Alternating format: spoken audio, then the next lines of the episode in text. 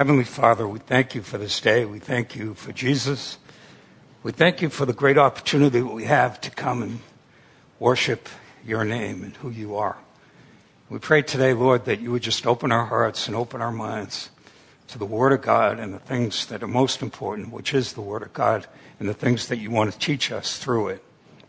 We pray today that we all leave with a, a better sense of who you are and a greater knowledge of what you've done for us from the cross and throughout your whole life, and even today as you stand as the advocate for us before the Father in heaven. We thank you and we give you the praise, the honor, and the glory today and forever. In Jesus' name, amen. Okay, let me open up my Bible here. So, I have my favorite bookmark in that one. Um, a little introduction into the, the, the Epistle of Philemon. It was written by the Apostle Paul around 64 AD. It's one of the epistles commonly called the prison epistles, since Paul wrote it while he was in prison. He was either under house arrest or he was actually shackled to a guard in a prison. And um, this is all described in Acts 28, verses 30 and 31. The theme of the epistle is Onesimus. He's a participant here. He's a slave from Colossae, and he had robbed his master and he had run away. Um, and then he, uh, he ended up going to Rome. And while in Rome, he ran into Paul the Apostle. And he's converted to Christianity by Paul. And similarly, Philemon was converted to the Lord by Paul also. So they have a common thread. So through Paul's teaching um, and, and, everything that he's done is uh, Philemon now, he's ready to send him back, back to Colossae. And hopefully he's going to feel that um, Philemon is going to accept him and embrace him. And we're going to look at the verses that talk about that this morning. So, but the epistle has priceless teaching in the uh, practical righteousness, doing what's right, Christian brotherhood, one to another, being open to each other. Christian courtesy, a courtesy of, hey, his, his your fallen brother, but now he's risen. And uh, we both have, all three of us have that in common, he's saying. And then the law of love, loving one another and forgiveness. To love comes forgiveness. So the first three verses is an apostolic greeting, and I'll read them one at a time and we'll go through that way. And there's a few that I combined that we'll do together. But in the first verse, it says, Paul, a prisoner of Christ Jesus, and Timothy, our brother, to Philemon, our dear friend and fellow worker. So we look and we see that Paul didn't consider him a prisoner of Rome or of circumstances of why he was there or of the Jewish religious leaders that trumped up charges against him like they did against Jesus and they put him in jail. So his shackles to him were a badge of his office as an apostle. And we know he was an apostle because he saw Jesus and he was taught by Jesus after his encounter on the Damascus Road. He went from persecuting the Christians to being the advocate, number one advocate of teaching what the Word of God says and what people should know about the Lord, and a follower of Jesus Christ. And that's how we were. We were fallen, were raised up to the Lord, accepted Jesus as our Lord and Savior, and now we're a follower of Jesus Christ. He's leading, we're following. Okay, sometimes we get that mixed up. I know I do. You know, I say, okay, I'm going to go right. Now I want you to go left. But I really want to go right, Lord. And then you're kind of stubborn. I'm Irish, so I got a, a, a head full of granite here. It's tough to get through. So he addresses Philemon as a friend and a fellow worker also, um, which is kind of interesting. He's making it personal. And um, he's beginning to um, describe this letter in a way that he wants to get the confidence of Philemon, but also he wants to get the idea of who Onesimus is as well as, as uh, Philemon. So go to verse 2. Also to Apphia, our sister and Archippus, our fellow soldier into the church that meets in your home. Apphia probably is the wife of Philemon. Um, in the customs of that time, she would have been ahead of the slaves or the supervisor of the slaves in the household. So the content of the letter also concerns Apphia, you know, because a husband and wife talk about things, and Paul knows that this conversation will probably happen, and he wants somebody else on his side, so to speak. So Archippus was probably the son of Philemon. And later on in, in Scripture, we find out that he became a leader of the church in Colossae, uh, which is in the country of Asia Minor at that time. The, the country today is Turkey, that part of the world. Uh, he mentions fellow soldier. The common bond between Paul and Archippus, they were both in service to the Lord as Christian soldiers for Jesus Christ. And remember the song Onward Christian Soldiers? Uh, great song. We're all soldiers for the Lord, men and women, children that know the Lord. We're all out there marching to the gospel and giving it to people as we can give it on any given occasion. Um, so we look and see the earliest Christians had no property of their own or church buildings. And, uh, and Paul mentions that the church met in the home of Philemon. So the Christian met in people's homes. There was many homes. It's kind of like what we do in a home fellowship and things like that. You go to China, you go to Asia, you go to Russia. There's no churches that are really Christian churches because it's against the law and people get thrown in prison. So uh, what you see today is hundreds, hundreds of home fellowships underground and people putting their life on the line for the Lord. So one of those homes was Philemon, but the Jews had synagogues. They had synagogues in a building where they could go and worship and stuff like that. But this is the separation from being a Jew and being a Christian and not dragging any of that of a law back into Christianity, which a lot of them tried to do. We learn that in Galatians in the first couple of chapters. So go to verse 3. Grace and peace to you from God our Father and the Lord Jesus Christ. The word grace here is a feminine noun, charis, and here in this verse it means merciful kindness. It's a special meaning. And the word peace here is a, a feminine Greek noun that says Irene, E I R E N E. And here in this verse means peace between individuals. So Paul is painting a portrait here. You know, he wants to say, look, you need merciful kindness. You need to look at Onesimus this way. You know, need to look at each other that way. And peace between individuals. Three individuals here Paul, Onesimus, and Philemon. So he's, he's webbing, he's beginning to get this thing going. So the fourth verse, I always thank my God as I remember you in my prayers. As a friend and fellow worker for Jesus, he was thankful for Philemon and let the Lord know um, it as, as well as letting Philemon know. You know, he's thanking the Lord for that for him, and he's and he's saying, "Look, I'm praying for you all the time. I'm remembering you in my prayers." That's what we do for each other, you know, here in this church. I mean, we pray for the sick, we pray for different intentions, people having um, surgery or something like that. But in reality, we should all be praying for each other on a daily basis because we're all in the battle. We're all coming against the wiles of Satan every day. And we can only be strengthened in this, this in numbers. And to know that people are praying for you is one of the greatest things that you can have. I mean, it gives you confidence. It gives you a feeling that you're not alone. The Lord's with you, but it also gives you the feeling that with you is the church that you're at and the people that go there and the fellowship of the believers. In verse 5, because I hear about your love for all his holy people and your faith in the Lord Jesus Christ. The word has had, had uh, gotten to Paul, obviously, in Rome that Philemon was strong in his faith. You know, in those days, you didn't have a telephone, you didn't have a computer, you didn't have Facebook, you didn't have any of that stuff. So it was by word of mouth and messengers coming back and forth from Rome to Colossae and people knowing and hearing about things and understanding what that is. And um, obviously he, realized his love for the, the Christians in Colossae because he had a home fellowship and he was actually the leader of the home fellowship. So, and, and in reality, uh, when you hear about those descriptions, it's really the foundation of all effective evangelism because it overflows from the people that are, that are touching and changing people's lives. And we all have encountered that, that have accepted the Lord.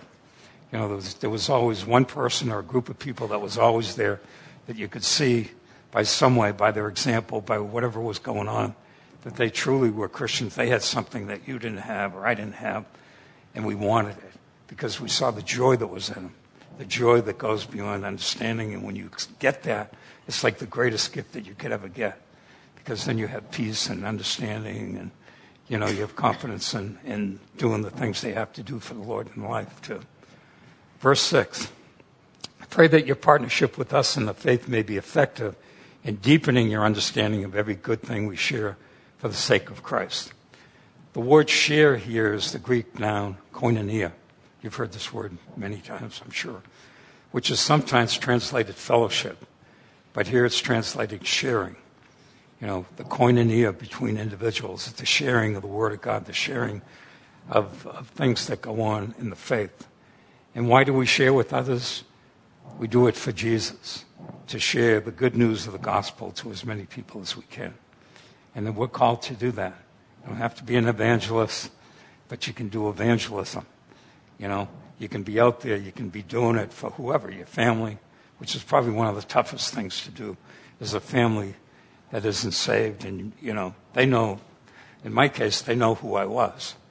And now they see who I am. But, you know, they can always point back to the days that I was a rebel, you know, running away from the Lord. I spend more time running away from God than, than running towards Him. So, um, verse 6 Pray that your partnership with us in the faith may be effective and in deepening your understanding of every good thing we share for the sake of Christ.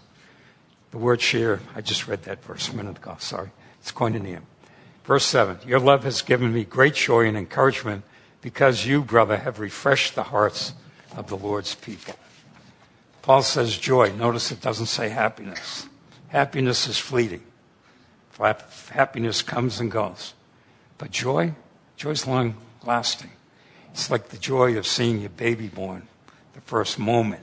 It's like, wow, it's, it's incredible. You just can't believe that God put this little one together inside of a woman, and there he is, or she is, and they're out there in the world now. And they're tender and all of this. And that gives you joy. And the joy of knowing the Lord gives us joy, a bigger joy than we could ever imagine. Encouragement is part of it also. We all need encouragement in our faith and actions of our fellow believers can bring that about in us. They can be a great encouragement to us. The, people in this fellowship encourage one another. They look and somebody's down, you come over, you pray with them. Um, and it's putting the Lord in the right place in the right situation that way and pointing us towards the Lord. Um, and, and leading us to, to go and do things in His cause and in His way uh, beyond the church itself. And we see that here. We see people going to Cambodia. We see people going for the mall and witnessing. We see people going, like Pastor Bill goes to Africa. Did you ever notice what he looks like before he goes? He's like on fire. The guy's face glows because of the joy that's set before him. He's going out to do it. He loves it. I mean, I'm like, wow. And you just can see it, you know. But that's what these things do for us. And then we see the people that are out there and we can work with them and the Lord works with us. And it's really um, an affirmation of the things that we know that we can share with others and see the actual result of it. So the next um, verses 8 through 21 are the intercession of Paul for Onesimus. Verse 8 Therefore, although in Christ I could be bold and order you to do what you ought to do, yet I prefer to appeal to you on the basis of love. Is none other than Paul, an old man and now also a prisoner of Christ Jesus. So this is a loving appeal. It's better than an authoritative command. Paul is uh, in the hierarchy of the church. He can command them. He's an apostle. Um, but he doesn't do it that way because he understands uh, you can stir up more loving sympathy by love than you can by giving somebody an order. The military does the orders. Do this, do that. You know, and after a while you're like, man, I've had enough of the orders, you know.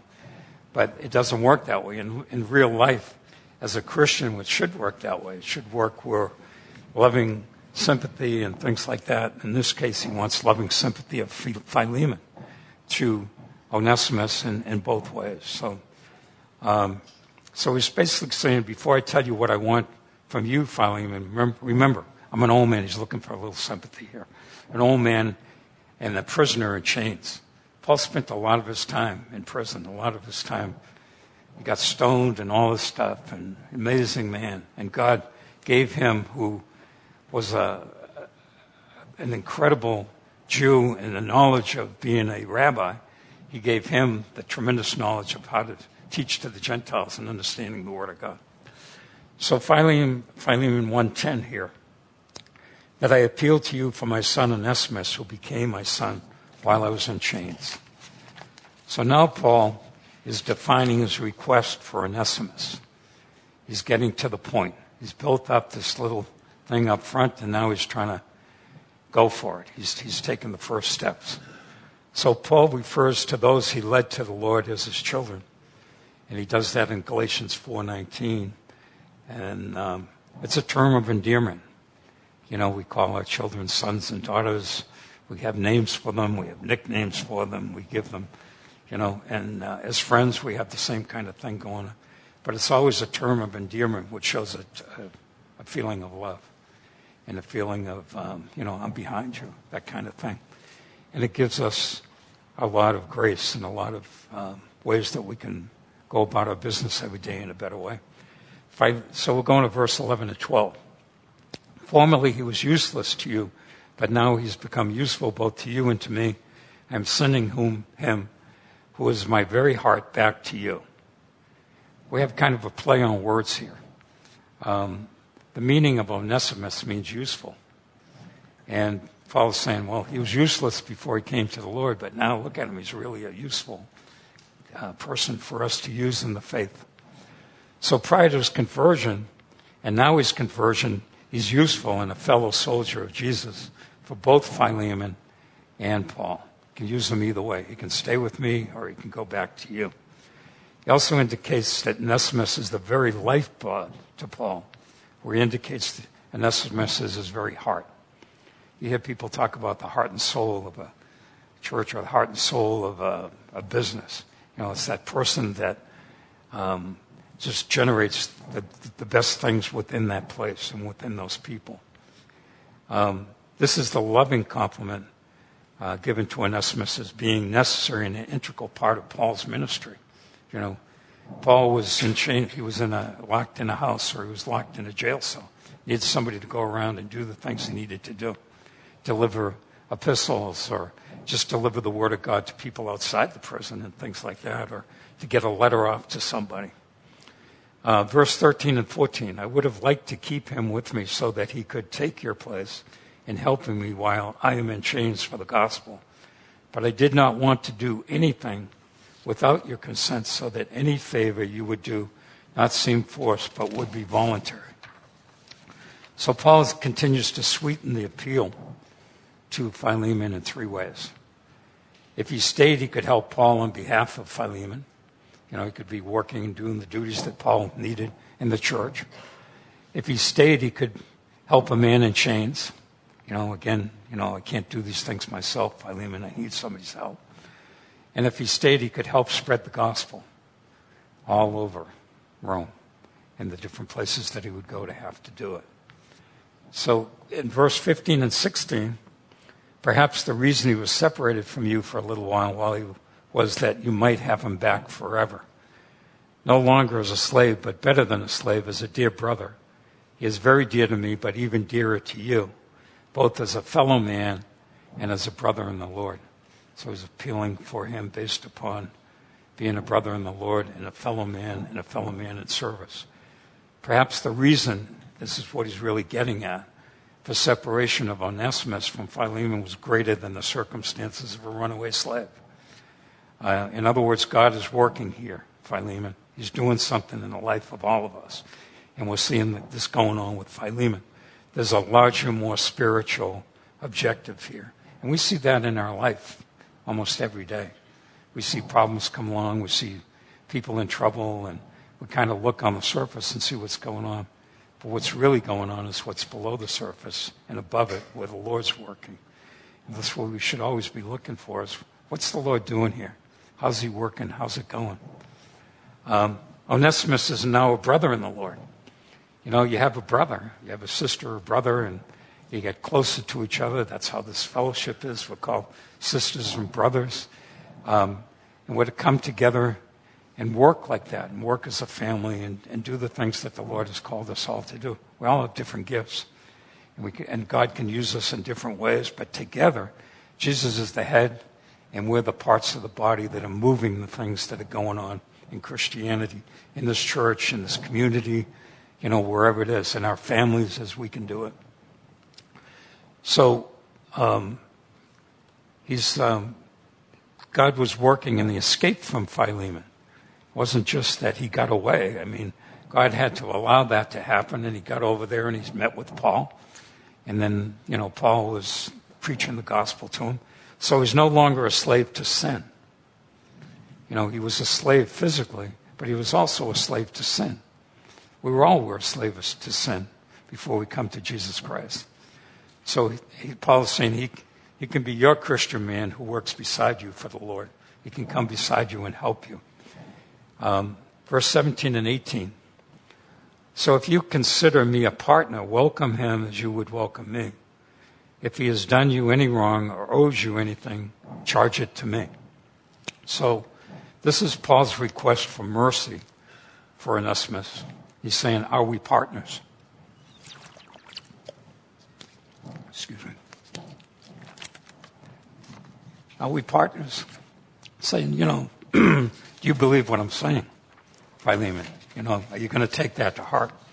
Are you going to come and make that work for us? That kind of thing. So if we are, then receive them as you would me. You know, treat them like you would when I come to your door.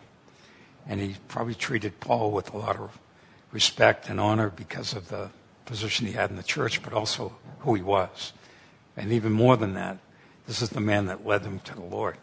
We all know that person that planted those seeds and watered those seeds. And looking back in our life, and we think back and say, wow, thank God put, put people in my life like that, you know. People would hand people tracts. I know that I used to get them. I got them starting at six, 15 years old. And I never opened it up. And then as I went through life, I didn't come to the Lord till I was 39. And, um, um, and I basically was in the Catholic Church, and I blew out of there at 14 because it was just, I just didn't understand it, and everything was a mystery. I ask a question, it's a mystery. I said, man, everything's a mystery. It's like a, you know, detective novel or something.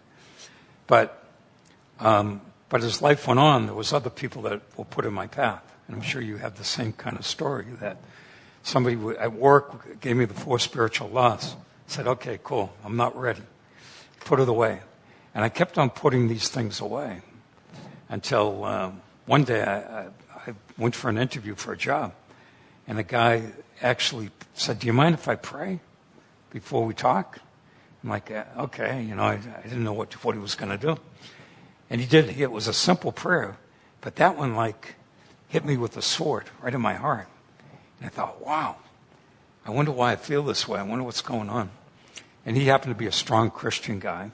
And um, so, anyways, I was around him for a while, but um, circumstances were there where God put other people in, and I ended up at Horizon at church. Big story goes with that. But and then I even had met Mike MacIntosh, and I met him on the side of a football field. My boys were playing football, and his girls were cheerleaders. And uh, he came up to me and he smiled and he hit me on the shoulder like that. Hey, buddy, how's it going? You know, I thought he was a little wacko. I, thought, this guy's too happy. This guy's too joyful. And um, so I said, man, it's good to see you, you know. And then I ended up at Horizon on a Sunday morning. I walk in the door, people are running around with Bibles, people are singing, and I'm like, whoa, this is a little too much for me. And about two minutes later, a guy comes up to me and whacks me on the shoulder. That's that same guy. And I thought, I wonder who this guy is. And uh, so I start walking out, and uh, a little woman, about five feet tall, comes over and cut me off. And she grabs me by the hand, and I said, No, no, this isn't really for me. And she said, No, no, come on over and sit down. So I sat down, I thought, okay, I'll respect her like I would my mother, you know, or any woman that would go out of her way to do something like that. So got through worship, and they, they read the word and things like that. And then I see this funny guy come out, the smiley guy, and I look, I say, Who is that guy? He's the pastor. And I'm thinking, Man, I really got to get out of here.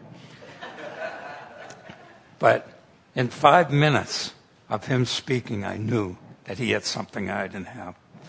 And that, and, and that's kind of like what Paul's saying here is these are the things that people can do now that you know the Lord.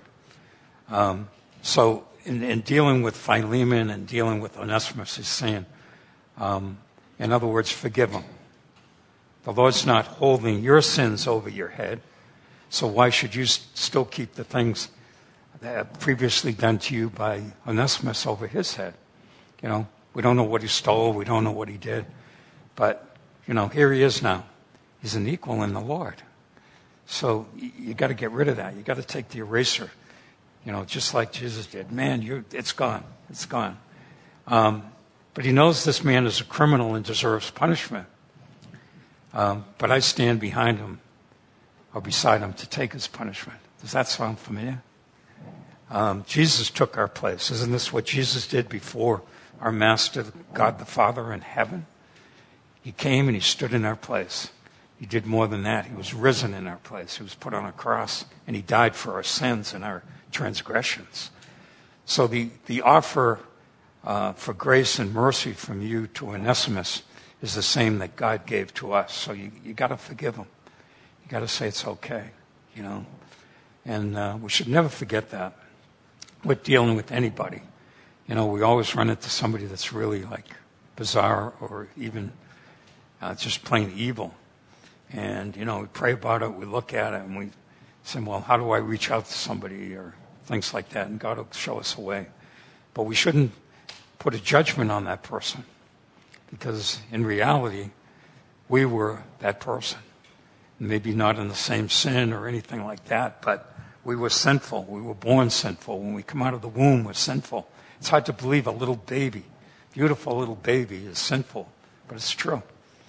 And um, and the thing about that is, it's our job as parents and grandparents and stuff like that, as these children grow, to lead them to the word of the Lord, lead them to salvation, lead them in a way that they understand Jesus as a personal Savior, as a person that they need to know for the rest of their lives.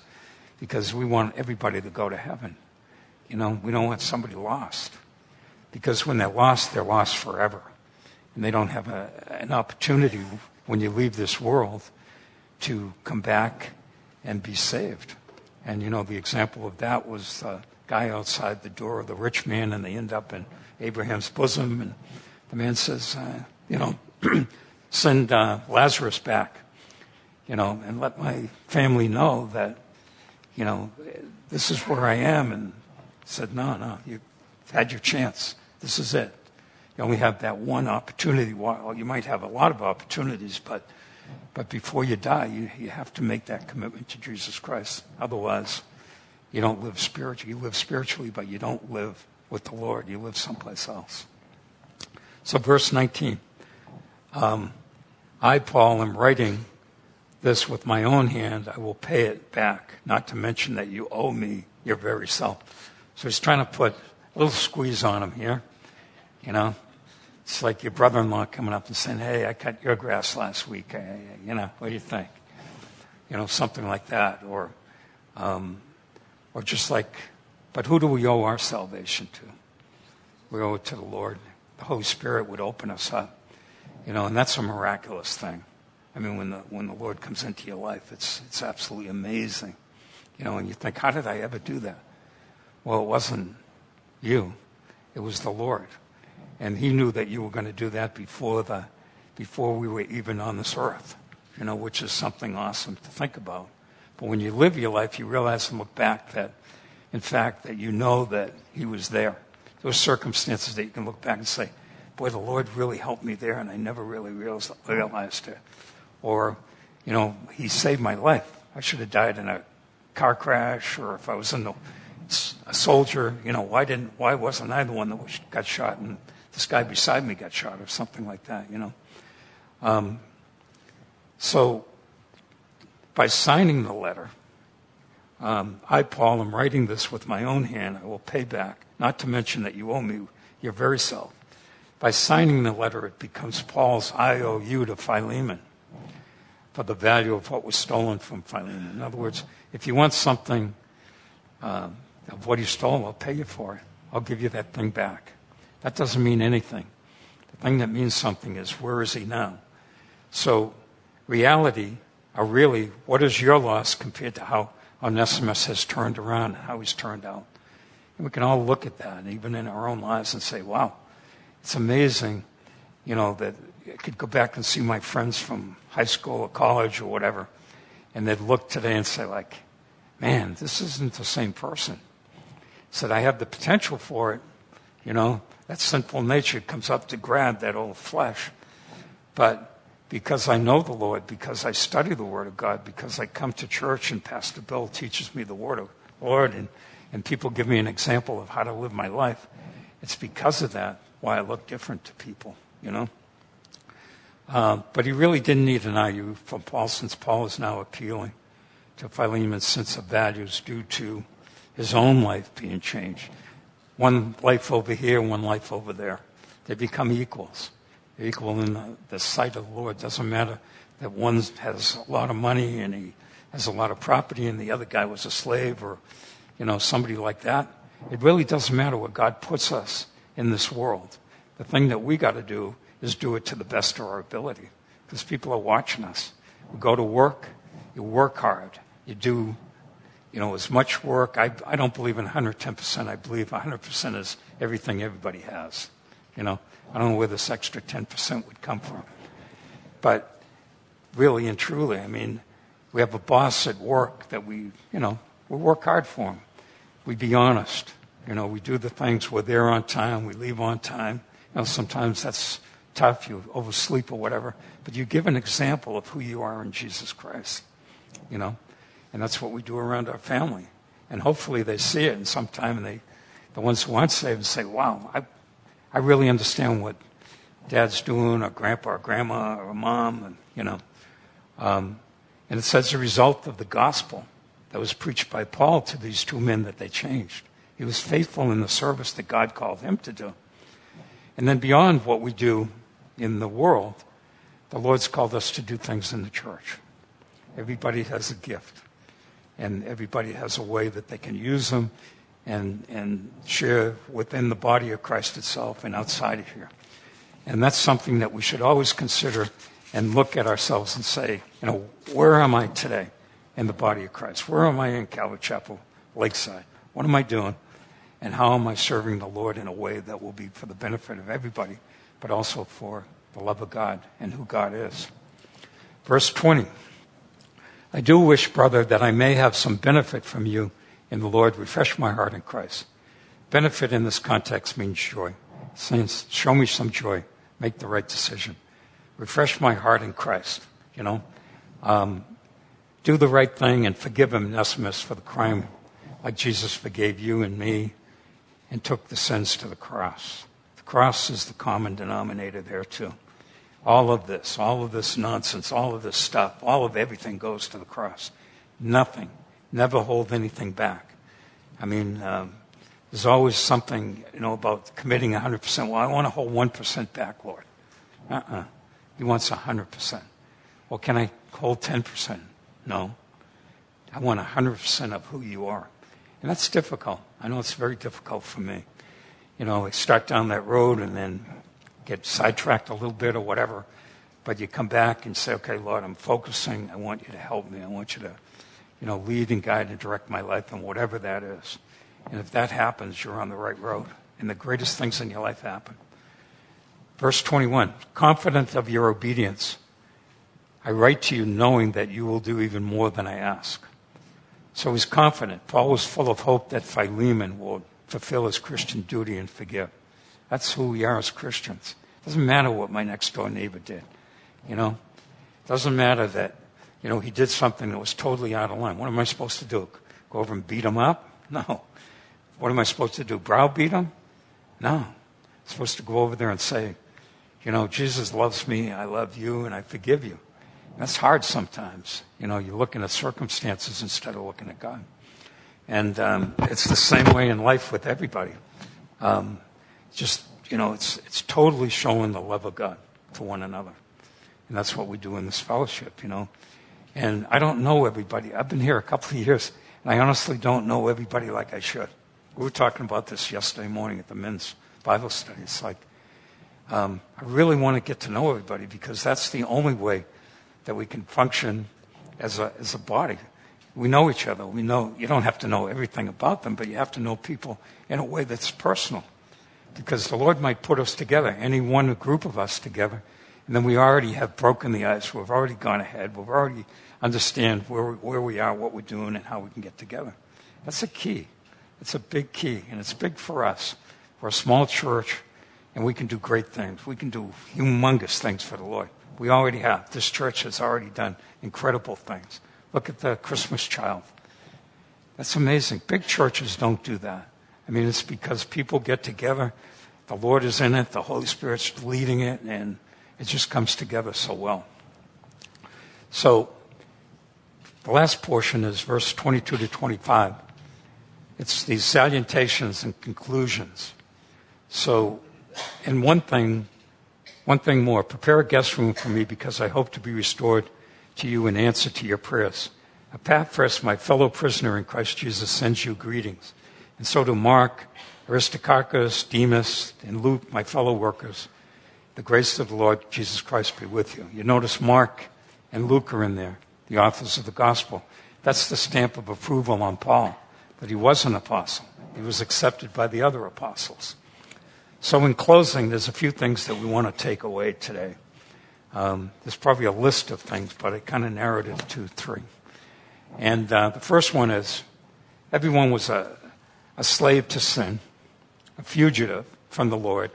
But now, after our salvation, we are useful parts of the body of Christ, using our call and gifts for Jesus Christ, which the Lord says in Romans 11:29, for the gifts of God and his call are irrevocable.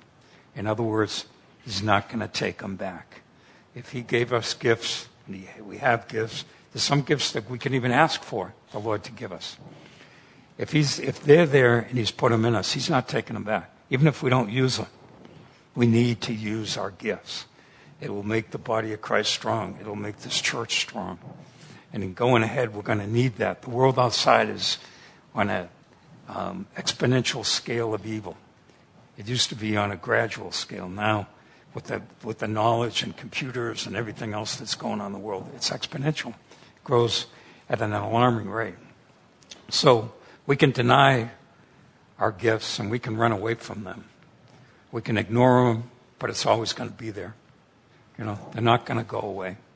So we may as well step up to the plate, so to speak, and hit a home run and take them and see what God will do in our lives with them because it's going to be amazing what comes out of that, you know. And um, so why not accept it? Get moving in what the Lord's called us to do. Uh, put those gifts in use. Open the door to things you would never have imagined that He would ever have accomplished in us in His name. He's using people. You know, we're ordinary people. You know, ordinary people do extraordinary things for God. We've heard that many, many times. And we see it. We see it every day. And the result will be a joyful Christian life. We'll be whistling going down the street and skipping, and people will be saying, Hey, what's the matter with that guy? Is he just like Mike MacIntosh? Well, what's wrong with that guy? When you're in the world, something's wrong with him. When you're not in the world, and you're following the Lord, you think, wow, I want to be more like him. I want to be that guy. The second thing is our guilt was great and our penalty severe. We were all destined for hell. And know this everything about our shortcomings and sins were paid for at the cross. You can put that in the way of your call and say, well, look at me. Forget it. Put it at the cross. Put it there. Accept and believe that any guilt and penalty for our sins is washed away by the blood of Jesus Christ. It's gone. You know, let it go. The price has been paid in full. It cost the Father in heaven his Son on the cross to die and be risen again and go back to the Father. That's what it cost him. It cost him everything. I can't imagine what that would be to give up, you know, your son. You know, Abraham was asked to give up his son. You know, we read that in the book of Genesis. And, and Abraham was faithful to do everything he had to do. And this wasn't a small son. This was a big son. He was older. So they were going there and they were talking about it, and they had the wood for the fire and everything else. And um, um, Isaac asked, You know, where's the sacrifice? And Abraham said, The Lord will provide the sacrifice, you know. And that's just like putting our sins on the cross, putting everything, putting the shortcomings that we have to Jesus. He paid the price. It's there. We need to, we need to take it and run with it. So, uh, finally, our intercessor, our advocate, was a good Jew, and he paid the price for our transgressions, no matter what they are. In John 15, 15, it says, I no longer call you servants because a servant does not know his master's business. Instead, I called you friends for everything I have learned from my Father. I've made known to you. And this is the benefit we have today. We have the Bible. We have all these books. In the old days, in Paul's day, they didn't have these. They had scrolls that they wrote and things that were written down and things like that. But most of it was done through the teaching of people going out and sharing it and passing it along. And, and, um, and look what happened then. The church grew incredibly. You know, the church grew on a high magnitude.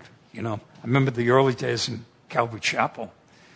Um, at Costa Mesa and Horizon and other churches, uh, people used to come to church to see what was going to happen.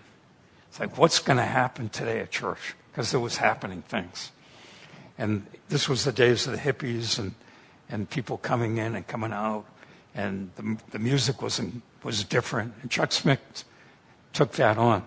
But I think he really took it on because of Kay. I think Kay loved these kids and she convinced Chuck that we should open our heart to these people. They were in a tent at that time when they first started. They moved from a little white church to a tent. And people were getting saved on Friday night in the tent.